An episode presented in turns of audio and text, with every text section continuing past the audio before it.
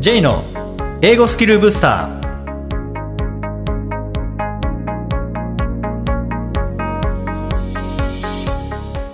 こんにちは J こと早川浩二ですこんにちは、アシスタントのあきです。この番組は旅行や仕事で英語を使えるようになりたい方、TOEIC などの資格試験の勉強をしている方、英語学習へのモチベーションを高めたい方にスキルアップのコツをお伝えしていく番組です。J さん、今回もよろしくお願いしますよ。ろしくお願いします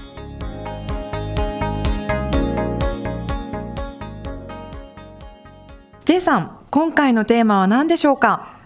今回は空海からの学びというお話をさせていただきます空海ですね。はいはい。空海、まあ、弘法大師ですね、えー実はあの先日高知県に行ってきたんですけれども、はいまあ、出張で行ってきたんですけれども、はいまあ、その時に足を伸ばして、えー空海が修行した、えー室戸に行ってきたんですね。ああ、室戸はい、岬。室戸岬そうですね。あきさん高知って行かれたことありますかいや、一回もないんですもよう。おすすめです。あ、おすすめ、はいどんなところもうが。いろいろおすすめあるんですけど、はいまず食べ物が美味しいあ、食べ物。それから景色が綺麗はい。それから歴史的なスポットがたくさんあるああ、なるほど、はい今回は何か美味しいものは。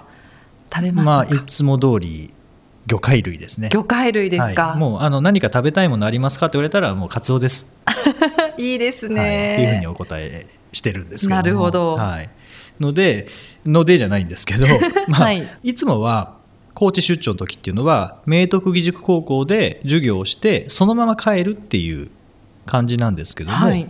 でまあ、せっかくなのでちょっと一泊伸ばして、えー空海のところ室戸に行こうかなと思ってるんです、ね、なるほどでそのきっかけは、もうこれ3年ぐらい前なんですけど、ええええー明徳の先生に、えー高知でどっかおすすめの場所ってありますか?」っうんて聞いたら「もうぜひ室戸に行ってください」あーあ室戸です。かなんでですか?」空海が修行していた洞窟がある洞窟。はい、でその洞窟から外を見るともうまさに空と海しか見えない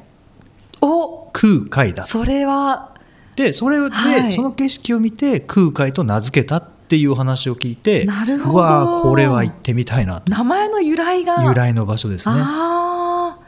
それでもう車走らせてあ。はい。室戸に行ってで泊まって翌朝ですね、えー翌朝空海の修行の地を見てあこんなところで修行していたのか洞窟ですよね洞窟とかですねで洞窟だけではなくて、はいあの本当に崖の上へえ。そこでも修行してたって修行ことですか。崖の上にいるのはもう空海かポニョかっていう感じですね あーなるほど。はい、もうもうまさにそんなところでうわー修行していてでさらに車を走らせて今度はあの高知県に秋っていうところがあるんですけど、えそこにあの三菱の創設者で岩崎弥太郎のえ家が生まれた家があるんですよああ、そうなんですか。うんでそこを見て、はい。であのボランティアガイドみたいな人にいろいろ説明を聞きながらあええええはい、あここで生まれたんだとか、はいそして、えーさらにまた車を走らせて、えー桂桂浜うんうん。桂浜のあの坂本龍馬記念館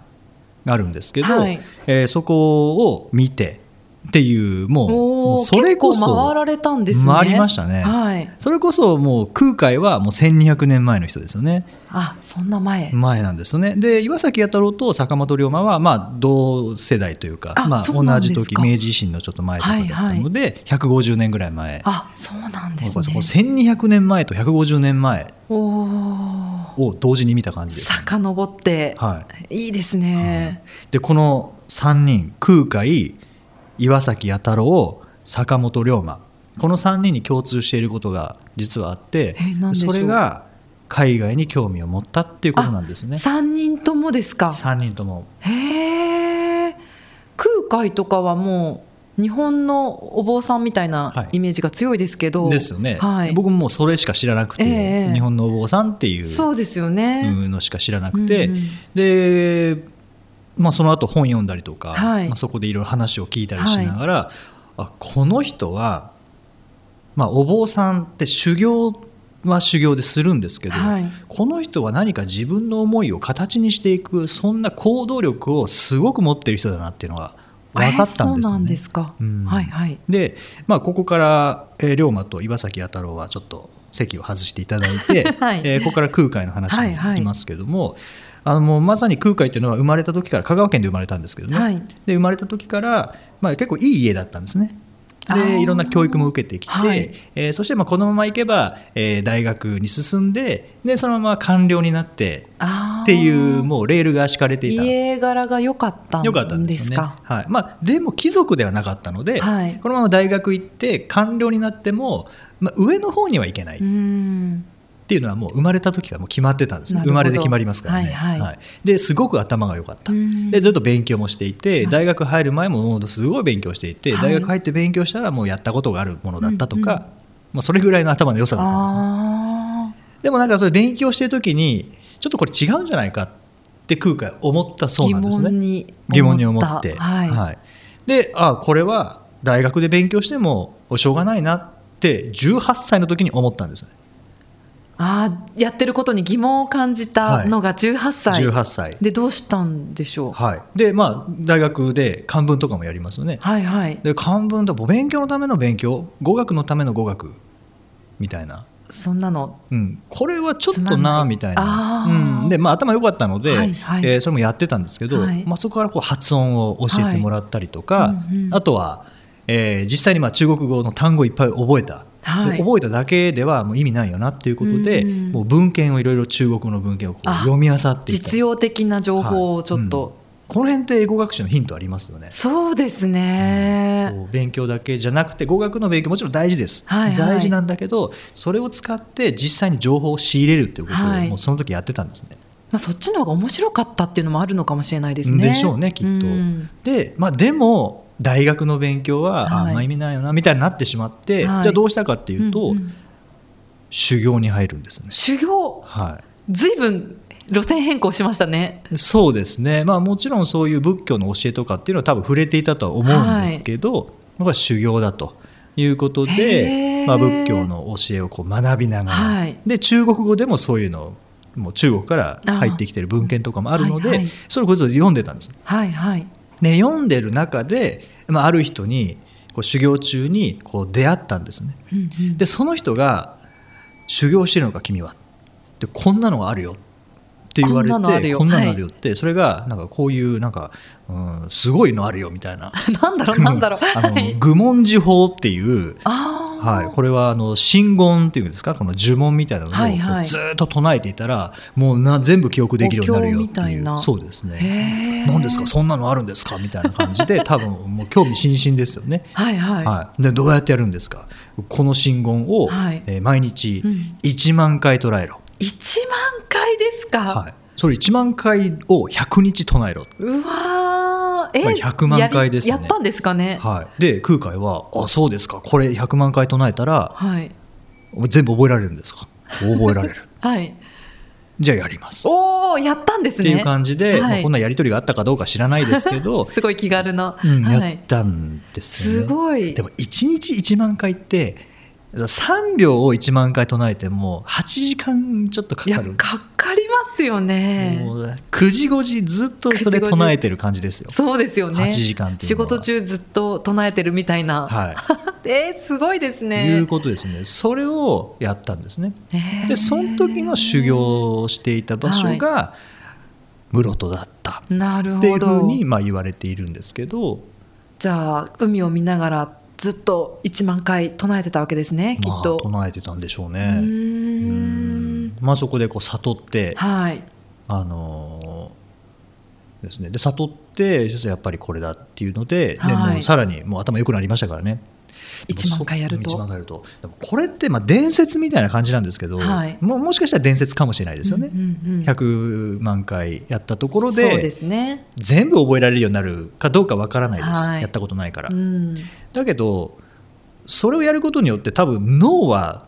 覚醒されてるような気がするんですよね。あー活発にはなりますよね。相絶当対使ってますよね。ってると思うんですよね、はいだって英語の音読とかもそうだと思うんですけど、はい。もうあの僕の個人的なあの経験談をお話しすると僕が一番自分の英語力が伸びたなっていうふうに思っているのは、はいあのスピーチコンテストの準備をしている時だったんですよね。ああなるほど、はい、これ5分のスピーチに対して、はいもう4か月間本当に毎日繰り返しそ繰り返れしすごいですねもうそれこそ修行みたいな感じ修行でと同じもう何回も何回もやって、はいで僕当時は本当に人前に出ることが苦手だったので、人前に立ったらもうその瞬間に頭真っ白になるんですよね。それでも喋れましたか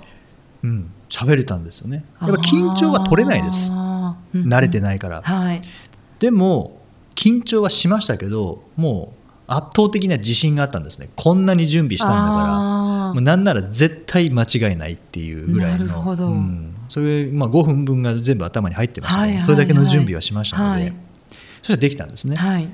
でも大事だったのはこの5分できたっていうのは確かにあの自信にはなりました、はいでも僕の英語力としてはどこが大事だったかというとそのスピーチコンテスト前と後だと英会話力が全然違うんですねえー、そういうもんですか、はい、やっぱり何遍もこう唱えてた唱えてた、練習していたことによって、はい、文法が頭に入って表現も頭に入ってあーうんうん発音の仕方も頭に入って、はいはいっていう、まあ、言葉のこう構成要素はがいもう頭にこうわーっと入ってきたんでしょうね。それはありますよだかねらスムーズに話せるようになったのは、はいはいそのスピーチコンテストの後なんですよね。それあーまさにじゃあうん同じなんかルートをたどったような感じですね、いやい空や海と弘法大師とそんな同じルートなんて言えないですけいどやも。ーでもまさに同じようなうん、感多じが、分脳の仕組みとしてはおそらく同じような感じなんじゃないかなと思うんですよね。ねうんでも上級者の方とかでも音読やってる方非常に多いですよね。多いですねだからそこが大事だっていうの分かってるからですよねそうなんですよねうんだって毎日無駄なこと暇つぶしでやってるわけじゃないですかいらねや、リアルにもうあの英語力向上のために皆さんやってるはいと思うんですようんねい。やそれこそ僕ら日本語を毎日喋ってますよね、はいでもちろんトレーニングとしてではないですけどうんうもん喋、ってるからずっと喋り続けてられるんですねあそれはそうですね。じゃあ歌手の人ってうん歌うまいから普段練習しないかっていうと、うんすると思うんですよねいや全然してますよね。野球の選手は野球上手だから練習しないかってしますよね、うんうんじゃあ言葉の使い手ははい。普段日本語だったら日本にいれば日本語を普通うんに普段使う機会があるので、まあ、それがそのまま実践がトレーニングになりますけど、でも英語の場合は外国語なので実践の場がないっていう場合ははやいっ。ぱトレーニングそうですね。ですねこのトレーニングをもしかしたら空海は修行と言って、いたのかもしれないですそね。うですね。こうでもそれを本読みながはらいそれを思いました、その崖の上で思いましたね 崖の上で。崖の上でいやーそれを続けてるとやっぱり悟りが開けるんですかね。うん 英語学習の悟りはわからないですけど、ね、わからないですけどねはいですで、まあ、空間に戻ります、はいでそこで悟ったわけじゃないですはい。でもういろんな文献が頭に入るようになって、うん入るようになったからといって読めないものが読めるようになるわけじゃないんですね、はい記憶力を上げるためのものなのなるほどで。今度は読んだら読んで読んで読み続けていっても分かんないとこ出てくるんですよね、はいはいこれ。どういう意味ですかと書いてあることは分かったうん、でも意味が分からないああなるほど。どういうことですかうんうん、ってなったらやっぱり先輩に聞きますよね聞きたいですうんね。空海も先輩に聞きに行くんですよね、はい先輩ちょっと、先輩に、うんはい、教えてくださいというふうに聞きに行きます、はい。そうしたら分かんないんですよねああ先を行ってる人がいないいないので分からからないこれ分からないい。です、はいこの道具どうやって使うんですか分からないなるほど生かしきれないですね貸しじ切れなゃいんですよでもこう書いてあるのにどういう意味なのかが分からないであ。ああこの道具あるんだけどどう使い方が分からないはいも。うそれこそなんかあのなんか丸っこいやつポケットからなんかドア出してきたけ どどうやって使うのかがわからないみたいな感じですよね。そうですね。あなんだこのピンクのドアみたいなガチャンガチャンガチャンガ チャン、はい使い方がわからないいや惜しいですねそれは。ですねであれっていうのは、あのドアの使い方はまず行きたい場所を思いっきり そこイまメでーいいジですするけど、はい。思いっきりイメージしてはいガチャンって開けるとその場所に行けるんですよね。あ、それが方法ですもんね。うんそれがどこわでからない状態そう。どこでもドアの使い方としては。 そうですね。ははい、けどそれがまあ分かんなかったのい。で、どうしたらいいんだろう。どうしたんってでなすったか。時に中国に行くしかないあ、それで海外。なるほど。もう日本に限界ですよね、そうですね。うん日本語の限界ではなくて日本の情報の限界がここにあったんですよはいはい。本物を学びに行かなきゃいけないっていうことでうわー空海は中国に行きたいって思ったんですけど、でもそれだけではなくて実際に空海がこう付き合ってた人たちはいのお坊さんの中にも、あのまあ、当時は唐ですね中国は、はい唐遣唐使の時ですね、えー唐に行ったことある人たちが、えーいるそのお寺にも出入りしてたんですね。ああなるほど、ね、その時に、まあ、唐というのはこういうところだよとか、うんあとはその時に中国語を学んだんじゃないかっていうふうに言われてますけどねその硬かったからそうですね、はいもしかしたらネイティブもいたかもしれないですしね、はいネイティブはいまあ、当時はネイティブとは言わないですけどね そうですねはいうん、いたかもしれないし、はいで学んでいて、うんそして、まあ、たまたまなんですけど遣唐使で行った後、まあ何をしたかっていうのは、まあ、今回のテーマではないのではしょりますけども、はいえー向こうで日本にないものをこう教えを授かってああそして帰ってきたんですねでもそこでやっぱ語学が生きたわけですねですよね。うんもうそれこそこの芸は身を助くじゃないですけど語学があったことによって、はいであの一説によると中国唐に渡った時にはもう中国語がペラペラだったっていういやーすごいコミュニケーションも取れた、ですねあとは渡った時にあの海賊と間違えられたらしいんですよね。もともと着く予定じゃないところに着いてしまっておおなるほどでなんかだいぶ時間経ってからこう変なやつが来た なりでなますねんかもう海賊じゃないかってはいはい思われていて、そこで空海は、まあ、達筆なのではい手紙を書いてはいそして送ったら、こんなうまい字で書ける人は中国にもいないっていうことで、海賊なわけないと、うん、これは遣唐使で間違いないっていうことで、まあ、そちらも今までやってき芸たを芸は身を助ける本で当すねそうですねで、まあ、日本に戻ってきて、はいまあ、そして広めていったと。そいんう感なじなんですけどもことがあったんですね、うんでもやったことはすごいことですよねすごいことなんですけどもそうすごいことをやるために身につけたのがやっぱり語学だったっていうのはきちんと準備してだからこそあっち行かれた時に十分な情報も仕入れられたってことですそうね。ですよねでも今度は中国行ったら行ったへえで仏教っていうのはインドから来たものなので、はい、インドは漢字じゃないですからね、はいまあ、インド語サンスクリット語なんですよね、うんだからサンスクリット語も学ばなきゃいけないということで彼は中国そこででサンスクリット語を勉強してなんとすごい3ヶ月で身につけたって言われてるんですけ3ど、ヶね、月で、うんじゃあトータル3カ国語できるっていうことですすよね。ですね、、はいやなんかこう自分がやりたいことっていうのがあると実現できるんですね。そうですね、まあ、ここまでの強い思いっていうのもそうですしあとやっぱり日本にある情報では自分がやりたいことができなできないいっていうことに気づいたのは限界を大感きじかってたんでしょうね。でもそれで自分から行動するっていうのがまた違いますようね。ん、もしかしたらやら自分がやらなきゃいけないっていう使命感にここう駆られたんですうか、あね、ったのかもしれないですよね。はい。で空海はもちろんあの仏教ですね、えーまあ、真言宗をし開いたわけですけれども、はいその教えを持ってきただけではなくて当時は中国というかこのお坊さん業界っていうんですか ね坊さん業界あのはいっていうのは、まあ、仏教の教えだけじゃなくて、こう文学とかあそういーう医学とか、はい。あと工学エンジニアリングですね、うんっていうのも学んでたっていうことでそれも中国語で学んえ、でそうなんですか。そうなんですよへーで当時1200年前にこうあの河川が氾濫してはい大変だったところにダムを作ったのが空海なんですよ。え、それそういうこともしてるんですね。へえ。それと多分、まあ、当時要は氾濫して何もできなかったということは日本にはその情報がなかなっかたった。なっていうことですからね。るう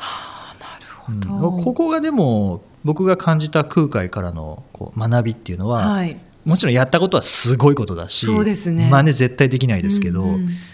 この語学っていう視点で見た時にははい。日本でできないことができるようになる分野っていうのは結構あると思うんですね。あ、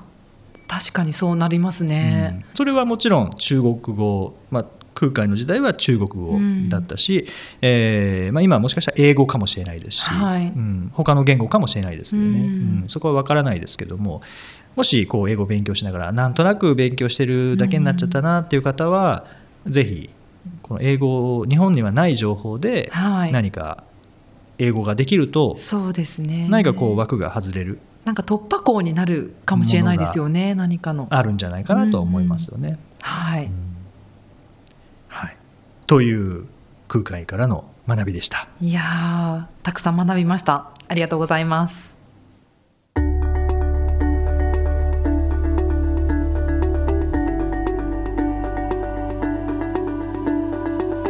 Useful Expressions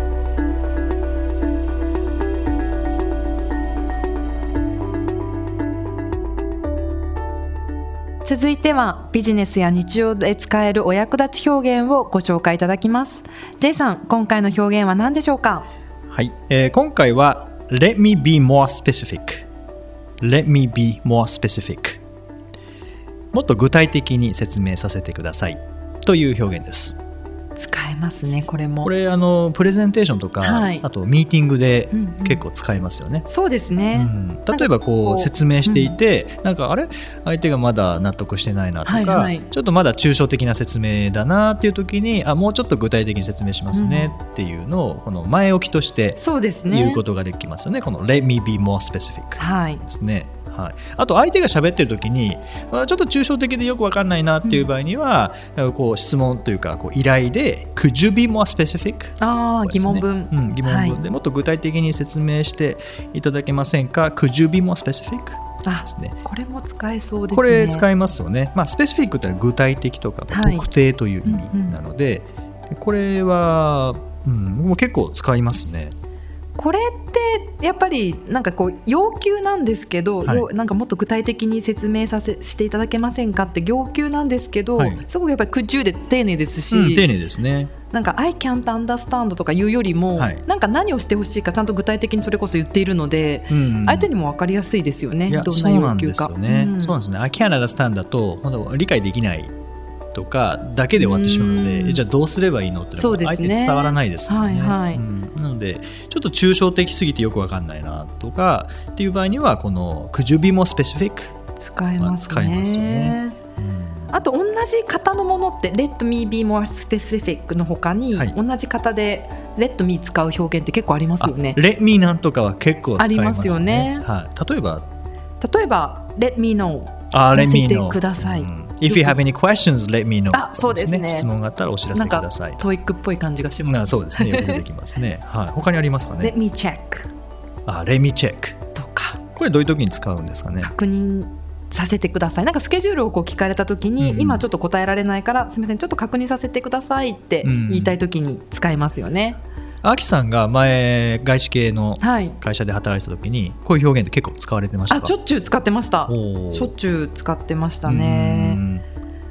レミチェックですかね。 Let me check、うん言ってましたね。おーもう即答できない時とかですね。そうですね電話とかでの応答とかも、えっ、とこんなこんな感じで言ってましたかね。うんううんうんん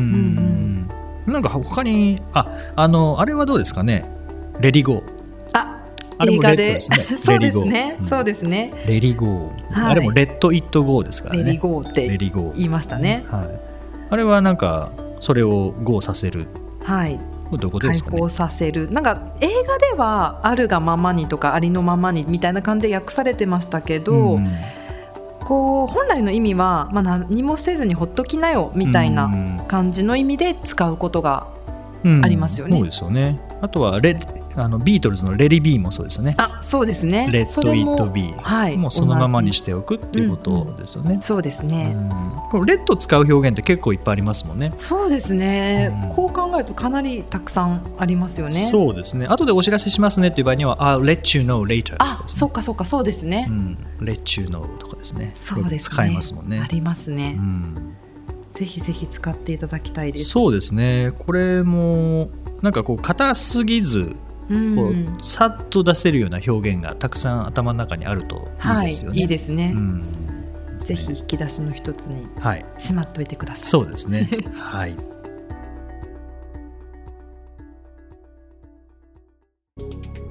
J の英語スキルブースター第2回をお送りしてまいりました。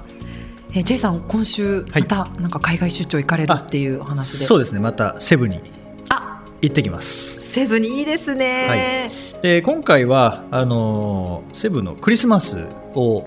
体験してこようかなあまあ、クリスマスまではいないんですけども、もうすでにクリスマスシーズンなので、はいはいそして、えー今回も桐原グローバルアカデミーに行きますので、えーそこでクリスマスパーティーがああいいですね。あるということで、はいそれに参加してきます。それでもセブンって常夏そうですね、暑いですよね。あどんな感じのクリスマスになるんでしょうか。まあ、暑いクリスマクリスマスでしょ うね。それはそのままですね。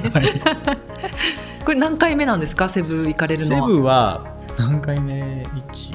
34回4回目ですかねもう結構行かれてるんですねそうですね、まあ、今回はまた1週間弱滞在して、また帰ってき、はいえー来ますけれどもそうですねそういえばやっぱいいですねあのーなんというかなんというんですかね食事でも J さん興味ないから食事聞いてもしょうがないですね はい、よくご存知で、 はいはい、海も興味ないんですもんね海も興味ないですねセブの魅力って J 空さんにとって空な海には興味ありま空海そうでしたね今日の はい、す、はい、どうなんですかセブの魅力はセブの魅力はセブの魅力 は難しい質問ですねえそうなんですか That's a good question これもよく使いますよね使います使います難しきなりい英語で答え にくはい質問来た時に、はい That's a good question っって言って間をす稼ぐっていそううですね、はい、だから That's a good question セブの魅力はいろいろありますよはいえー例えば、まあ、もちろん食べ物は美味しいですマンゴーとかマンゴーとか、はい、ですよねフルーツはやっぱり美味しいですし、えーそれからあと発展している街が見られるっていうああ高度経済成長ですね、ははいいはいはいやっぱり日本とはまた違ったそうですよねところがきっと見られますし、うんあと人が温かいですよね、なるほど、うんセブと日本の違いでびっくりしたこととかってありますか滞在されてて、えーと日本って横断歩道は車止まってくれるじゃないですか、それは止まりますよね、はい、西部は止まらないですね無視ってことですか無視ですというか人が車を止めて渡っていくんです、人が車を止めるはいその技術はちょっと難しいですねなかなねかそれこそ修行が必要なので、そうですよね、 はい、僕あの現地の人が渡ってるのを見てあこうやって渡るどんだどうやって静止するんで制す止かます手でこうやっあ手てで渡りますよみたいな手あげるんじゃないですよもう車止まれみたいな感じ逆にいつでも渡れるんですねいつじでゃもあわか渡れますね、信号関係なく、はいあそれちょっとびっくりですよね、はいい、ただまだ気をつけなきゃダメですけどね、やもちろんそうですよね、はいへえあれは最初のカルチャーショックでしたねあそうですか、はいえ他に何かありますかあなんか前にポッドキャストをあの聞き聞いてた時に、はいそのバスとかの運賃とかを手で渡しながらとかああそうですねた払うだって観光客で乗る人はほぼいないあと思うのでバスには、まあちょっと危険 J さんも危乗険なんっですよたこねとない、ないですねあはいなんであんまり留学中はおすすめはされてないのでそうなんですか、はいタクシーとかはタクシーは乗りますけどねそれは同じような感じで日本と同じような感じで乗れますかうーん乗れあのウーバーみたいなのが向こうにあってあーはいはいでアプリで呼んで、はいそのままもう金額あも便利決まってるのであそうなんですそうなんかですよねメーターとかじゃなくてそうですねここからここまで行ったらいくらって決まってるのうで、んまあ、ぼったくりもないですしそうなんですか、はいえーじゃそうあまあ安便心利でですすよね、ねはい、移動は便利ですよねいやいいですね、うん羨ましい。はいなのでちょっとあのまあと言ってもあのゆっくりしてくる時間は多分ないと思いますので仕事ですもんね。そうですね遊びじゃなまあく原稿もあるので健康をはい、持っていっそて、ちらも持って行って、まあ、向こうでカフェでまた仕事まをたそうですねいつものように、いつものようにまあでも英語には触れられるの で、そうですね、はい、そのまた辺違まったた楽し環んでい境こうでか。なと思ってますけどねはい、さてこの番組ではリクエストやご感想をお待ちしておりますメッセージは J さんのウェブサイト J's ブースターステーションにお問い合わせフォームがありますのでお気軽にお送りください毎日配信の単語メールボキャブラリーブースターの購読もおすすめです J さん、えー次回以降もよろしくお願いしますよろしくお願いしますありがとうございました Alright, thank you for joining us. Have a nice week.